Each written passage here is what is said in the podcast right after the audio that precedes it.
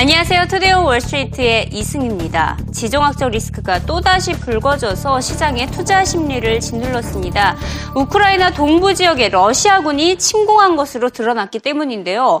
어, 북대서양 조약기구죠. 나토가 사진을 공개를 했습니다. 러시아군 1000명이 우크라이나 영토에서 활동하는 위성 사진 5장을 공개했는데 보시다시피 어, 러시아군의 탱크가 우크라이나 영토에 있는 것을 확인할 수가 있죠. 이들은 탱크는 물론 로켓 로켓과 미사일 등 무기까지 친러시아군에게 지원하고 있는 것으로 드러났습니다. 이에 더해서 이미 우크라이나에서 공격을 가하고 있던 친러시아군은 동부에 이어서 남부 지역까지 장악한 것으로 알려지고 있습니다. 일단 러시아 정부는 이를 반박하고 있지만 우크라이나 내부적으로는 사실상 전쟁 상황이라고 볼 수가 있는데요. 우크라이나 정부가 실제로 대규모 전쟁이다라고 선포를 하기도 했고요. 이 앙겔라 베르켈 독일 총리는 러시아에 대한 추가 제재에 나설 수밖에 없다고 또다시 경고했습니다. 했습니다. 전문가들이 보기에는 지금 현재 푸틴 대통령이 아니다라고 반박을 하고 있지만 사실상 전쟁을 준비하고 있는 것이라고 분석했습니다. Um, Putin holds up his hands and says, "It's not me. I, I, I haven't got anything to do with this. It's it's the separatists." But this is not true, and uh, I don't. I think he wants people to know that he's involved in a very large military build-up because. Um, people aren't stupid. They can see it's not just a question of some rocket launchers being transported into Ukraine on a mercy mission, a convoy of 226 um, trucks or whatever it is. Um, Russian buildup is going on everywhere. It's down near the Azov Sea. Uh, it's near Rostov, near, near, near that area, 20,000 uh, Russian military down there. Um, Putin wants people to know that he's ready for a big, big fight. And um, this is all part, I suspect, uh, not of an invasion, as some suggest, but really a negotiating position, because he really does want to try and get the West to come to terms with him on some of his core demands. 우크라이나 사태가 미국의 경제 지표 호조까지 짓눌렀습니다. 2분기 GDP 성장률 수정치가 4.2%로 높아졌는데요. 지난해 3분기 이후 최고 성장률을 보이고 있습니다. 이제는 시장이 주목하고 있는 경제 지표 노동부의 고용 보고서가 남아 있죠. 시장에서는 실업률 6.1%와 신규 일자리 창출 건수 20만 8천 건을 예상하고 있습니다. 이처럼 미국에서만큼은 양호한 경제 지표가 간간히 전해지고 있기 때문에 우크라이나발 지정학적 리스크의 영향력 영 향력은 제한적이라는 분석이 지배적입니다. 직접적인 영향은 없지만 우크라이나 사태로 유럽 경제가 휘청인다면 간접적인 영향은 받게 될 것이라는 분석입니다. If you look at what's taken place, you're right. What's taken place in the Ukraine is not going to impact us directly here in the United States, but the spillover impact could because you're looking at how it could impact Germany, uh, the euro region, and then therefore it's going to hit our multinationals and those bottom line numbers. That's where we're going to be hit. But that's a long way away, though. That's the ancillary benefit. Until then, this market's going to continue soaring higher. So we talk about the good reports that we've seen as of late. And sure, an extra two tenths of growth in the second quarter is a welcome step in the right direction, but we're averaging that off of a very deep decline at the start of the year. So we're growing at about an average 1% pace. And we didn't see any change in terms of the composition when we talk about consumption. We're still at that 2.5% pace, which again is a step up from the start of the year, but a far cry from that 4% level that we saw in the second half of 2013. So going forward, very little has changed changed, regardless of what's happening overseas. 전문가들의 의견처럼 유럽 증시보다 미국 증시에 미치는 여파는 제한적이었습니다. 거래량이 적은 것도 하나의 원인이 될 수가 있겠는데요. 뉴욕 증권거래소에서 하루 평균 거래량 32억 건이었습니다. 하지만 이번 주에 올해 최저치를 기록하기도 했습니다. 이번 주 거래량 어땠는지 살펴보면요. 월요일에는 22억 건에 불과했습니다. 올 들어 최저치를 기록했고요. 화요일에는 24억 건, 수요일 23억 건이었습니다. 하루 거래량 32억 건에 비해서는 10억 건 가까이 더 낮. 낮게 거래가 되고 있는 것을 알 수가 있는데요. 그 원인은 크게 여섯 가지로 나눠볼 수가 있습니다. 우선 첫 번째는 여름 휴가 시즌에 접어들어서 투자자들이 많이 투자를 하고 지 않고 최근 S&P 500 지수가 2000선을 넘어섬에 따라 고공행진을 하면서 다소 이를 어, 두려워하는 관망세도 나타나고 있습니다. 또 이에 더해서 지금 미국 정부에서는 금융업체에 대한 규제를 강화하면서 자기 자본 거래가 많이 줄어들었고 ETF와 인덱스 펀드를 선호하는 것도 거래량 감소에 영향을 주고 있습니다. 시장의 변동성이 낮은 것도 다섯 번째 원인이 될 수 있고요. 금융위기 이후 정상화 과정에 놓였다고 볼 수가 있겠습니다. 특히 금융위기 이후 정상화 과정이다라고 하면 연준이 출구 전략을 펼치는 것도 해당이 될 수가 있겠지만 금융위기 당시에는 70억 건에 달했었습니다. 금융위기 2008년 금융위기가 닥치기 직전까지는 70억 건에 달하던 거래량이 이제 지난 5년 평균치인 35억 건에 맞춰가기 위해서는 이번 달에 23억 건에 불과하는 이런 정상의 과정에 놓였다라고 볼 수가 있는 것입니다. 이 투자자들이 거래에 박차를 가하기 위해서는 중앙은행들의 정책 기조가 뒷받침될 필요가 있어 보입니다. 최근 시장에서 중앙은행의 역할이 가장 지대하기 때문인데요. 이제는 연준이 빠지죠. 연준은 빠지고 유럽 중앙은행과 일본은행만 적극적인 개입에 나서고 있습니다. 특히 유럽 중앙은행의 추가 경기 부양에 대한 기대감은 확산되고 있습니다. 지난주 드라기 총재가 추가 카드를 준비하고 있다고 말을 했고 유로존의 물가 상승률 매우 저조하기 때문입니다. 유로존의 디플레이션을 해결해서 일본식 장기 침체를 맞이하지 않으려면 추가 양적 완화 정책이 필수적인 상황인데 일단 시장에서는 다음 달에는 추가 양적 하거나 카드, 뭐 바주카 프로도 부르기도 하는데 이는 없을 것이다. 이렇게 전망을 하고 있습니다. 일각에서는 유럽보다 일본이 먼저 추가 양적 완화에 나설 수 있다고 내다보고 있는데요. 어, 일본의 경제 지표 계속해서 부진하게 나오고 있기 때문에 이르면 가을인 9월이나 10월 늦으면 연말에 유럽 중앙은행과 동시에 양적 완화 정책을 펼칠 것으로 예상하고 있습니다. Our sense is that you're going to get that quantitative easing from the ECB at year end. Um, the market thinks that you're also going to get some movement from the BOJ at the year end or early next year. But the data uh, that we'll get uh, tomorrow actually may show uh, much more weakness in terms of retail sales and, and industrial production, though not in inflation.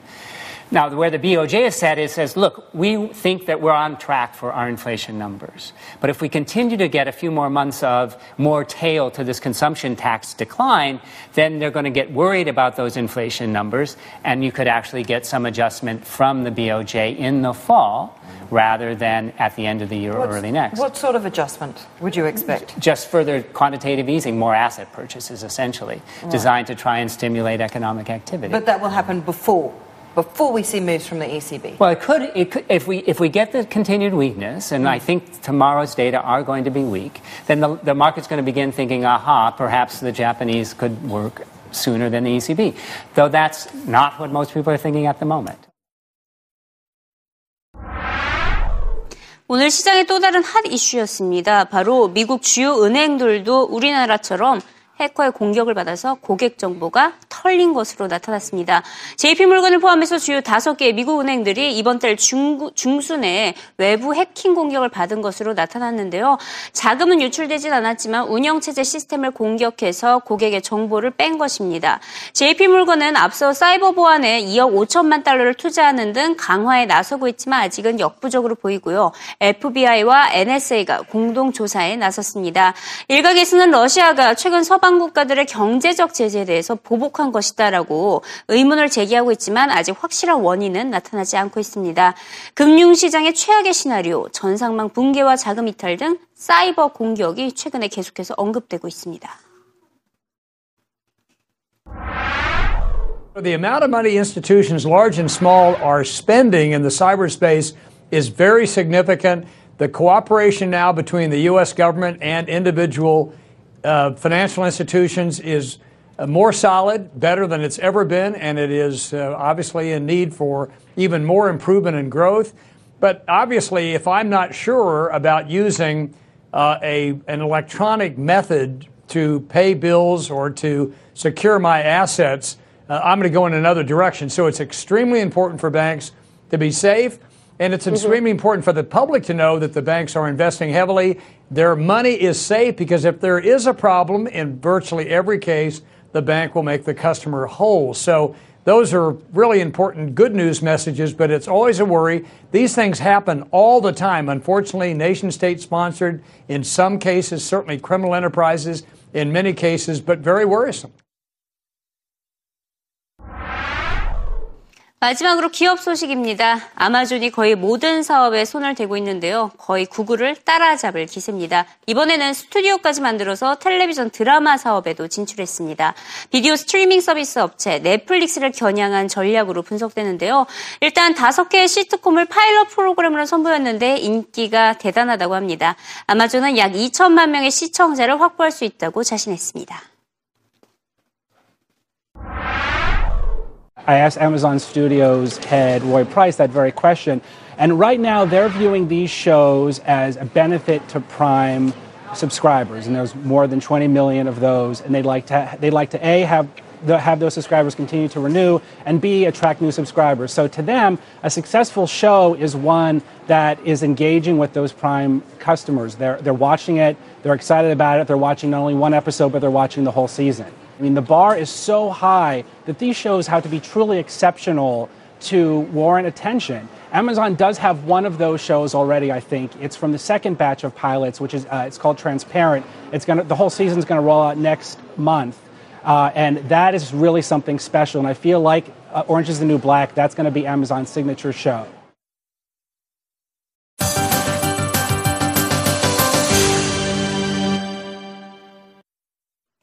현재 이 시각 CNBC 헤드라인을 살펴보도록 하겠습니다. 일단 오늘의 헤드라인 거의 모든 소식이 우크라이나발 지정학적 리스크에 대해서 언급을 하고 있고요. 어, 지금 러시아의 입장을 계속 살펴보고 있다라는 어, 헤드라인, 주 헤드라인들이 계속해서 올라오고 있습니다. 이런 가운데 앞서 언급하지 않았던 이슈에 대해서 짚어보도록 하겠습니다. 미국 경제가 돌아오고 있다라는 분석 기사를 다루고 있는데요. 어, 지금 2분기 GDP 성장률 수정치가 4.2% 2%로 나왔죠. 그래프를 보면 쉽게 이해를 할 수 있습니다. 1분기에 마이너스 2%대를 기록했던 경제 성장률이 한 분기 만에 4.2% 크게 성장한 것을 알 수가 있죠. 보시다시피 반등 수준이 경기 침체 이후에 가장 뛰어난 상태입니다. 지금까지는 반등을 해봤자 플러스 수준에서 이렇게 왔다 갔다 했었는데 이번에 마이너스에서 플러스 4.2%나 기록을 했기 때문에 그 반등 수준이 눈에 띄게 놀랍다라고 전하고 있고요. 그래프를 하나 더 보시면 CNBC는 미국 경제가 천천히 매우 더디지만 개선은 되고 있다고 강조하고 있습니다. 고용 시장을 나타낸 것인데 일자리 창출 건수 계속해서 증가를 하고 있습니다. 어, 반면에 실업수당 청구 건수는 감소를 하고 있죠. 이 덕분으로 인해서 고용이 늘어나다 보니 지금 주택 구매를 할 수 있는 사람들은 더 늘어나고 있고 하지만 막상 구매에 나서는 사람들이 부족하다는 현실이 안타까울 뿐이라고 전하고 있고요. 소비자 심리도 많이 개선이 된 것을 알 수가 있습니다. 경기 침체 이후 어, 금융위기 이후에 계속해서 꾸준하게 상승세를 이어오고 있고요. 어, 주택 시장 성장 이 회복은 어, 개선이 되다가 지금은 잠시 제자리 걸음을 하고 있지만 미국의 경제가 매우 천천히 돌아오고 있다라고 CNBC는 분석을 하고 있습니다. 자, 이번에는 중국 지표를 한번 살펴보도록 하겠습니다. 중국에서는 지난달 경제 지표가 일제히 부진하게 발표됐었죠. 하지만 CNBC는 중국 경제가 경착륙 수준까진 아니라고 진단을 했습니다. 정부 개혁에 따라 균형을 잡아가는 과정이기 때문에 최근의 경제 지표는 불안할 수밖에 없다고 어, 분석을 했는데요. 무엇보다 중국인들의 소비 심리가 많이 살아나고 있기 때문에 나무를 보지 않고 숲을 본다면 중국 경제는 경착륙까진 아니라는 진단 진단입니다.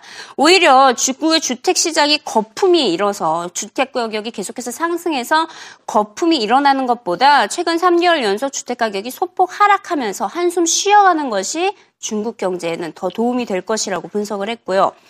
이에 따라서 올해 중국의 실질 GDP 성장률은 7.2에서 7.5%를 기록할 것으로 내다봤고 2020년까지는 한 5.5에서 6.5% 수준에 머물 것으로 전망했습니다. 오늘 must 기사를 한번 살펴보도록 하겠습니다. must 기사 스마트워치에 관련된 소식들이 전해지고 있습니다. 삼성전자가 애플의 아이워치 출시 이전에 먼저 기어 S라는 스마트워치를 먼저 공개했다고 전하고 있고요. 여기 보시다시피 기존의 스마트워치의 모습이 아닙니다. 조금 더 전통적인 어, 일반적인 손목 시계의 모습을 띠고 있는 것을 확인할 수 있죠. 어, 가장 큰 특징은 이제는 스마트폰이 없어도 스마트 기능이 가능하다는 이 같은 장점을 갖고 있다고 CNBC는 전하고 있고요.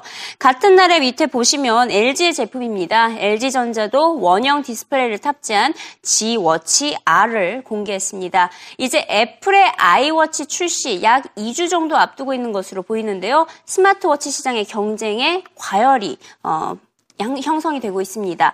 지금까지 스마트워치 시장에서 삼성전자가 무려 73.6%의 점유율을 차지하며 독주를 하고 있지만 애플의 아이워치가 출시되면 판도가 뒤바뀔 수 있다는 전망이 지배적입니다. 핵심은 실용성이라는 전문가의 의견 들어보시죠. Sounds like watch uh, guns at dawn as far as the smartwatch landscape goes. Uh, everybody is showing their cards, and you've got a ton of different products. You already had a bunch that came out in June. Now you've got another Samsung watch, the sixth, the Samsung Gear S. You've got the second LG watch, the LG G Watch R, which is a mouthful. Apple's, you've got Motorola's Moto 360 on the horizon, and others that are rumored too. So it's a ton. It is a numbing mess right now. And you have round watches, you have ones that act as cell phones like Samsung's, ones that don't. Some use Google software, some don't. Some have fitness, different types of fitness apps. Could be iOS, could be Android. And uh, I think a lot of people don't really have an interest in necessarily buying one right now. A lot of this is about trying to create something stylish and then to create something useful, which is the real challenge. What is it you're going to make that is not going to duplicate what's on your watch? And is not going to be absurd or have short battery life. Um, everybody's struggling with that. Do we even need this?